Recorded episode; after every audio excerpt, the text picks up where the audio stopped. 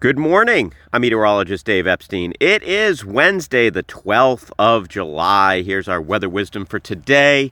I know I'm a little late with this, but uh, you know, we'll go over the forecast here. It's a nice morning across the area. Dew points in the mid 60s. I just checked Norwood's at 64, so that's the type of humidity you definitely notice, but it's not that oppressive stuff. We'll get that if you're missing that really sticky, oppressive tropical air. Yeah, it's coming back.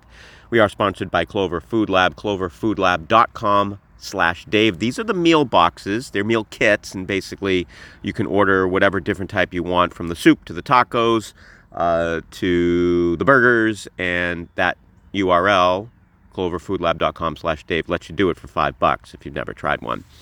So let's talk about the pattern a little bit. I'll get to the specifics of the forecast, but you know, why is this happening? Why are we having what I would say is a, a lousy summer for most people? I mean, I like rain and I like considerable precipitation so that I don't have to deal with drought and run around and water and all that. And it's been nice, frankly, to kind of leave the house and not have to worry that things need to be watered. But there's also too much of a good thing in terms of humidity and rainfall. And the jet stream typically in the summer, because the contrast between warm and cool air lifts up to Canada, and we don't have sort of a big dip in the jet stream like we do in the winter. That's when we have most of our storms, spring, uh, winter, and fall.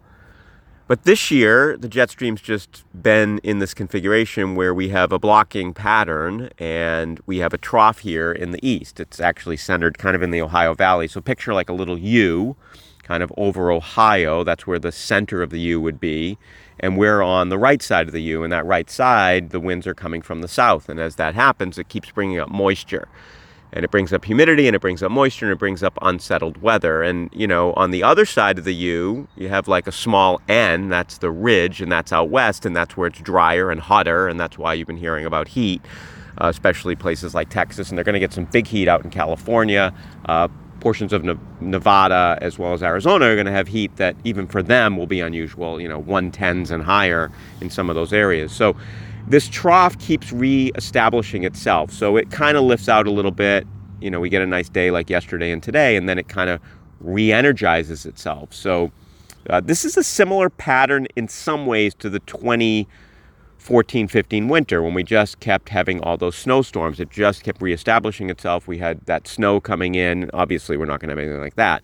But, you know, we couldn't break out of it. And so we're kind of in a similar stuck pattern. The jet stream's not exactly the same. If this were winter and we had cold air present, we'd be looking at, uh, depending on the position of that trough, we could be looking at multiple areas of snowstorms or with snowstorms Maybe it's rain along the coast, maybe it's snow inland, but this kind of pattern would give a very stormy uh, period to portions of the east. And I don't see, you know, the next question might be, okay, great, when's it going to lift out? And I just don't see it lifting out anytime soon. It keeps, you know, as I look out towards the middle and the end of the month, the long range forecast just keeps having it in here. Now it will it will break, but obviously in, in summer, which is relatively short, you know, you, when you get to August, people are starting to think about kids going back to school. You don't want to not have had at least, you know, one dry week. And we just haven't seen that kind of uh, weather around here. So that's why, that's the why. Um, you know, you may ask, is it climate change?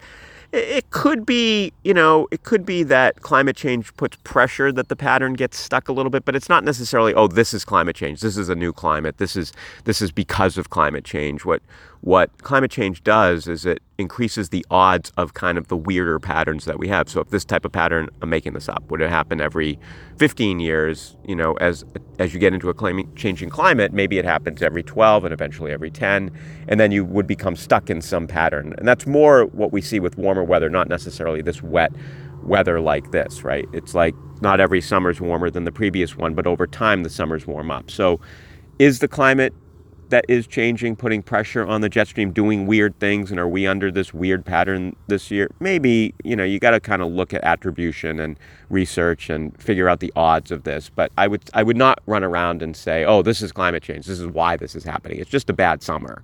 Um, it's a summer that, you know, we've had these in the past. In the 70s, I remember a couple of these where Maine coastline was just socked in with fog during the month. And, uh, you know, so that's that's that's what we've got. Nothing I can do about it. So today, uh, we might see a shower or thunderstorm late in the afternoon uh, west of 495. Could make it east uh, this evening after sunset and then just fall apart.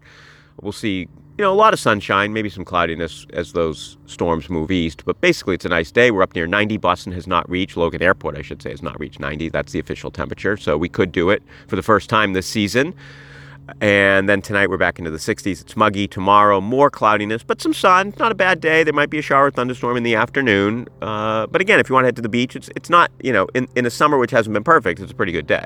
Now, Friday, a better chance for showers and storms. I think most of us are going to see some rain. There could be some heavy downpours. We could see some problems with urban street flooding, depending on where those set up. And then Saturday and Sunday right now look unsettled. Temperatures, by the way, tomorrow should be a scotch under 90 because of the cloud cover and into the mid 80s on Friday and then mid 80s on Saturday, and maybe low 80s on Sunday if we see more in the way of shower activity. So that's kind of what we have. Uh, you know, you download a radar app kind of over the weekend if you need to be outside. I'd say mornings are going to be the best, afternoons will be the worst just because of the heating of the day. But that chance of showers is going to be present, and it continues, unfortunately, into early next week. So there you have it. Hopefully, this explains a little bit as to why we've been going through what we have. Have a great morning.